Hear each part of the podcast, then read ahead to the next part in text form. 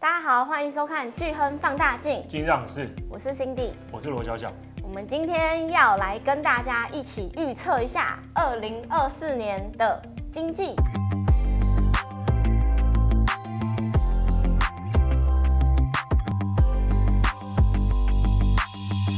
那我们上一集是跟大家回顾一下我们对于二零二三年做的预测，哪些是正确，哪些错的。我们那时候预测八个嘛。然后八个里面一个是错的离谱，另外七个我觉得大致而言是可以判定为正确。嗯，所以我觉得二零二三年的成绩还不错。那再来是针对二零二四年，我们先从我觉得比较偏向客观预测出来，不是主观的来来讲好了。二零二四年的话，其实我觉得最重要还是围绕在一个地方，就是美国。毕竟美国撑起了全球一半的 GDP，所以它的好坏自然而然就非常非常非常重要。我们自己内部有建一些关于预测美国经济的一些模型嘛，包含预测美国的服务扣除租金的价格年增率，然后还有预估美国未来半年的实质零售销售年增率，然后还有预估美国的实薪年增率，还有预估美国的房租，就是消费的指数里面房租这租金这个分项的价格年增率。我们大概预测这四个，那发现一个很有趣的一个共同的一个特色。这四个竟然在未来的三到六个月预测走势都很接近，就是大概在明年四五月的时候会触底反弹，有些是已经在反弹过程中了，反弹过程中呢，就是可能明年年中之前都会继续升高。那像是租金的这个东西的话，则是预期明年四五月可能是低点，之后会再往上升高。那以白话文来讲，就是我们认为美国经济数据在未来至少是明年的第一个季度优于预期，尤其是跟劳动市场跟消费有关的这些数据，优于预期的几率是高于低于预期的。这是我们做的第一个预测。这个第一个预测会带给我们什么影响？就是当明年第一季大家持续看到数据优于预期，一开始我觉得还可以接受，一开始觉得哦，那就是代表美国经济很好嘛，联总会成功实现软着陆，在不引起经济衰退的情况之下打压通膨。可是随着时间往四五月逼近的时候，会发现经济数据还是非常的好。可是跟通膨相关的一些，尤其跟核心通膨相关的一些数据开始出现再度升高的迹象，所以我觉得明年往第二季走的时候就比较危险一点，市场可能再次被迫修正了一下利率是否该再度升高预期，这是我们做的第一个预测。明年四五月左右之后，很有可能市场对于升息的预期再度改变，原因是因为数据非常的强。第二个预期其实跟第一个预期是延续的。经济数据非常好，所以其实会影响到美国的长期利率，就是十年或是二十年公债殖利率。原因在于长期的公债殖利率左右它的因素，就是对于未来经济预估了。所以如果你未来预期未来经济会很好的话，长期利率就会升高。那短期利率的话，则是跟联邦基金利率是一起的，跟降升降息绑在一块。所以，如果我们刚才提到的成真的时间走过明年第一季四五月的时候，市场惊觉原来通膨要又有再度升高迹象，通膨好像没那么容易压制的话，美国的长期公开殖利率可能会再次升高。所以，今年十一、十二月我们经历的非常离谱，十年公开殖利率从五个 percent 掉到三三点多 percent 嘛，三点九。这件事明年可能会反过来，明年会看到十年公开殖利率再度往上弹升。那因为我们在二零二三年的时候也做一个很大胆预测嘛，说从实际经济数据来看的话，要有效有效压制通膨，美国十年公债殖率可能会到六个 percent，所以这件事在明年可能会再度被市场拿出来检视。那所以美国的长债利率，我觉得是有升高的风险，尤其是在明年第一季的季末往第二季走的这段时间。第三个，我觉得对于所有要投资的人是最重要的。大家想知道买什么会赚，买什么会赔吗？那这个东西我觉得最重要，就把刚才两个绑进来讲话，就是明年第一季之前，市场都会认为一件事，就是因为美国降息可以分成两种，一种是衰退式降息，就是联准会认为美国经济准备要衰退，或是联准会认为美国经济已经在衰退，不论是哪一个，因为经济衰退而启动的降息就是衰退式降息，它带来的是失业率的升高，经济成长率往下降，所以美国的时长期利率会往下掉。那当然，短期利率也会往下掉，因为降息，而且衰退式降息之后降很多。嗯，第二种是预防式降息，预防式降息就是美国一九九五年发生过的。嗯，那个时候没有经济衰退迹象，可是那为什么联储会要降息？因为联储会看到通膨也没有失控的迹象，通膨只稳在二点五个 percent 左右，比较不担心通膨失控，然后同时为了延续经济成长，所以事先开始先降息。那这种降息幅度通常不会太多。一九九五年那次大概就降了三嘛，降了零点七五个 percent。嗯，那现在市场很明显就认为说，我们目前经历的是这种预防式降息，所以如果市场的预期没有改变的话，那未来这一个季度，或是延续到快要第二季，美国跟全球主要资产的走势就会很接近一九九五年预防式，一九九五年七月预防式降息的走势。那那个时候预防性降息之后的走势是什么？表现最好就是两个资产，新兴债跟美国股市。嗯这两个在未来一年都涨了超过二十个 percent，好多哦。那其实很合理嘛，因为预防是降息，很明显就是经济没有要衰退，经济增长率一直维持在高档，所以美国股市当然表现很强。第二个是，那为什么新兴债是表现那么好？上次一九九五年预防性降息前出现的一个事情是那个墨西哥这些国家的债务危机，那个时候爆发之后，所以新兴债券它在预防性降息前先经历过一段跌幅了。那我们再套一下现在，现在的话新兴债更惨。它已经跌了好几年，所以它的债券的价格本身也处在很有吸引人的一个位置。所以，如果美国这次也是预防性降息的话，那新兴债券就很有可能跟美股一样，都享有很高的潜在报酬。在明年第一季前，这件事应该成真几率很高。那从第四个预测开始，就比较多的是人为主观的判定。第四个，我觉得就是 AGI 出现，就是通用的人工智慧会开始真的出来。ChatGPT 差一点，其实 ChatGPT 它英文是 LLM 嘛，就 Large Language Model 的大语言模型。嗯，它本身只是一个去做文字预测几率的一个一个东西。嗯，它其实并并没有什么了解这世界的知识，然后给你判断，并不是。假设举例说，你你输入了我早餐。然后从过往收集一些资料去推估说下一个字是该吃该什么，它是单纯从一连串字数找出说下一个字是什么的推估，它其实并没有了解人类世界什么智慧。嗯，可是 AGI 这种通用人工智慧不一样，它的判定标准就是它大概就等于我们了。人类是了解事情去去做运算、处理跟判断，所以这就非常惊人。这代表着未来 AI 可接触、可生产、可制造的东西跟现在的生成式 AI。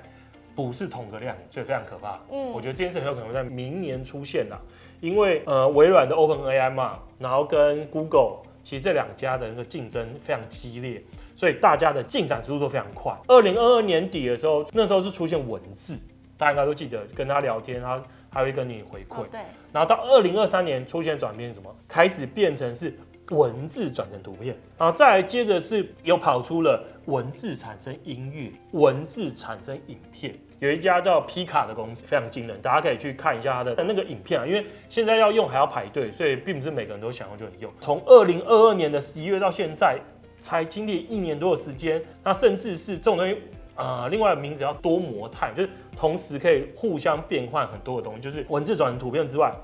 也可以做到图片转成文字，然后或者是互相之间的转。什么叫互相之间转？我把图片丢丢给你，帮我生成影片。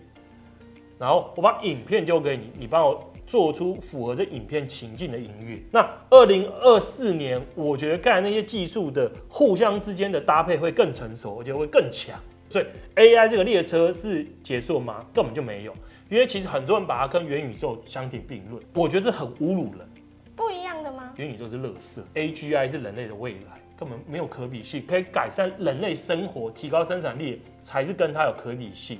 未来跟它什么有可比性？核融合、外太空，所以我觉得你如果以为它只是另外一元宇宙，就大错特错。所以我们认为说，未来长长很长一段时间啊，AI 还是会持续称霸，成为非常重要的一个东西。第五个，无核战争。无核战争不得不说，我们二零二三年的时候预测战况会往乌克兰倾倒，那这件事看起来二零二三年结束前也都大致大致正确。因为很明显，俄罗斯是用人命去堆尸，然后也因为乌克兰的胜利的几率越来越高，所以整个新兴欧洲表现很好。新兴欧洲股市去年一整年涨快要三成，嗯，表现超级好。展望到二零二四年的时候，我个人心里是还是认为说，我认为乌克兰胜利的几率是大的，所以我会延续这主题不变。可是里面有出现些许的隐忧存在。二零二四年年底的美国大选，为什么有相关呢？因为乌克兰能战胜的前提是。美国要继续源源不绝的给他武器，共和党甚至在明年赢得总统大选的话，乌克兰这边来自于美国军事援助有可能大幅减少。啊，如果这件事发生的话，我们那个乌克兰可以胜利的预测就会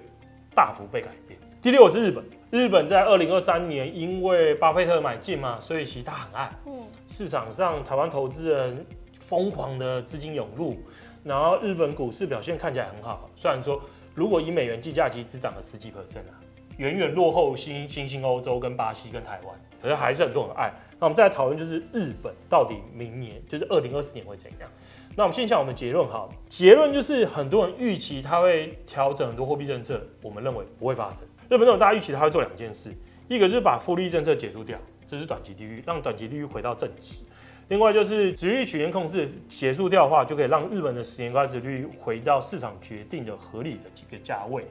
那我们认为说前者很有可能做到。因为把负利率政策取消掉，让短利率回到正值，其实不会对于市场带来太重大冲击。那可是放松长债利率的一个限制就不一样。如果日本的十年国债利率升高到一点五 percent、两个 percent、二点五个 percent，日元就会升值嘛，也就是市场目前共识嘛。日元一升值，冲击到谁？出口产业。日本其实先前一段时间，就是二零二三年上半年之前，日本的新制年金来自于谁？制造业。制造业为什么新制年金很强？出口很好，所以如果日元升值了，让原本已经开始薪资年龄走下坡的制造业薪资年龄又恶化，那先前想象中的那个什么薪资跟消费螺旋更不可能出现，所以这件事很难。我觉得日本政府不会放任。第二个理由就是因为大家都知道日本政府欠非常多钱嘛，先不说这些钱大部分是国内国内的内债，就是日本的银行保险公司自己买，而并不是外国人买。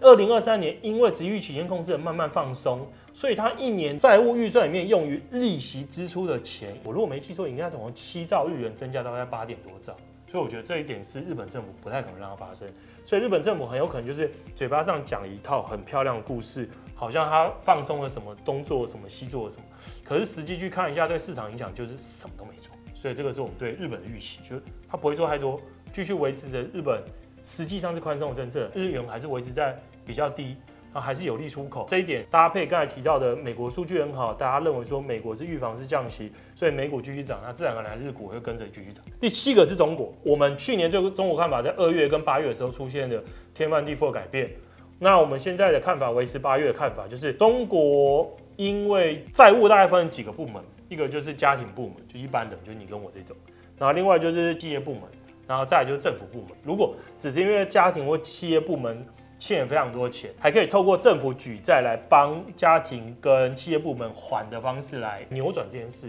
来让整个国家继续增加债务，然后撑起经济增长。可是中国不一样，中国的家庭、企业跟政府都爆，能借债务都借到一个离谱。刚才那三个部门的债务占 GDP 比重应该是三百多 percent，能比它还多的是日本四百多，可是日本自己开发国家，所以不能这样比。中国的债务占 GDP 已经比美国还要高了，所以中国政府没办法用老招来拯救、拯救、拯拯救经济了啦。所以中国的居民要恢复信心、大举消费的可能性，我觉得比较低了。我们还是认为中国很有可能复制日本在一九九零八九年、九零年的时候房地产泡沫破掉之后的长期盘整走势。我觉得这是中国比较可能发生。好惨啊！对，因为没办法，没有人可以拯救它啦。没有人可以再举债啦。嗯，最后一个是第八个，台湾。对，这很重要。台湾先讲两个哈，先讲股票哈。股票的话很简单，就跟日本一样，因为台湾股市大部分决定台股股股市走势的就是美股跟中国嘛。那中国虽然说我们认为说状况不是很好嘛，可是它就是跟日本一样，因为它已经是跌很多了，就陷入盘整嘛，就停在那。嗯，就可能不有太好表现，可能就是也跌不了太多，就这。那可是因为美国的前几个月会看到经济数据非常好，所以美股会上涨。所以我认为说，美股上涨带动之下，台股会跟着继续往上走，而且还有刚才提到的嘛，AGI，所以 AI 这个东西在明年还是题材，不会改变。那这个题材对台股依然是利多，所以台湾股市我们明年是看好的。那再来第二个就是台湾的房地产，我想这很多人好奇了嘛，台湾人都很爱房房地产，中国跟日本都很像，他们那个家庭债务占据这些比重大概来到六十几的时候，房地产泡沫就破了。那因为家庭债务绝大部分就是房贷啊，所以你就可以理解成那就是房贷占整个 GDP 的比重多少，就大概就六几六几之后就不行。那台湾这数字目前大概才五十出头，所以以这个角度来看，加上我们认为说，在美国的一个市场认为美国会降息的掩护之下，台湾的央行也不会升息，所以综合这几个因素来讲，你说台湾的房地产明年上明年第一季或是上半年要很差表现也不太可能。对，因为因为债务上限还没到，还没还不会爆。央行也没有要要做什么方式去说破它，嗯所以自然而然它也不会有太惨的一个走势，顶多持平，不，会往下顶多持。平，因为没有什么对它负面的因素存在。嗯好，那这个就是我们针对二零二四年做的八个预测。嗯，那大家也可以在底下留言，然后告诉我们你们对明年的看法。对啊，我觉得大家可以选看，他觉得这八个，他认为哪个是他最认同，觉得最有可能发生。那节目最后呢，我们一样就是要请大家帮我们就是订阅、按赞跟开启小铃铛，然后并且给我们就是到 Podcast 留下五星好评对。，这很重要，因为我们的 podcast 就如果大家都帮我们留五星好评，他就有可能接触到更多的听众。如果你觉得我们的讲的内容是好的，那自然而然，呃，当然应该有愿意帮我们，让更多人听到这节目。那最后一样，我们要邀请大家来我们聚亨买基金开户。我们有三大优势，第一个就是有三千八百多档的基金，其实基本上都不用手续费之外，我们还会有专人服务。最重要是，如果你在用我们 FUN DDA 这个代码开户的话，我们每一季都还会有一个很全面性的投资展望，提供给投资朋友，也是当个火车头，帮大家看一下整个经济的状况。真的，因为我觉得我们跟我们的同业相比，我们的特色其实只是我们有提供更多关于投资上的建议跟服务嘛。对，像你看，我们上一集回顾二零二三年，我们做过哪些预测，然后跟大家提说这些是正确与否。那我们就要现在跟大家说，那我们对于二零二四年预测了哪些？那你如果会听也认同的话，代表说你觉得我们的服务是有价值，自然而然应该在我们这边跟我们做往来嘛。对而并不是听取我们的服务，然后跑去同业那边下单。没错，就是应该跟着我们，我们一起陪伴你这样。其实我们也是每周都会写一些文章啊，然后分享一些市场的近况啊，其实都是非常及时性的对。对啊，我觉得你认同这个专业服务，那你就应该在我们这边开户。对，没错，那就邀请大家赶快来跟我们开户，然后用这个代码哦。对，谢谢大家。谢谢大家，拜拜。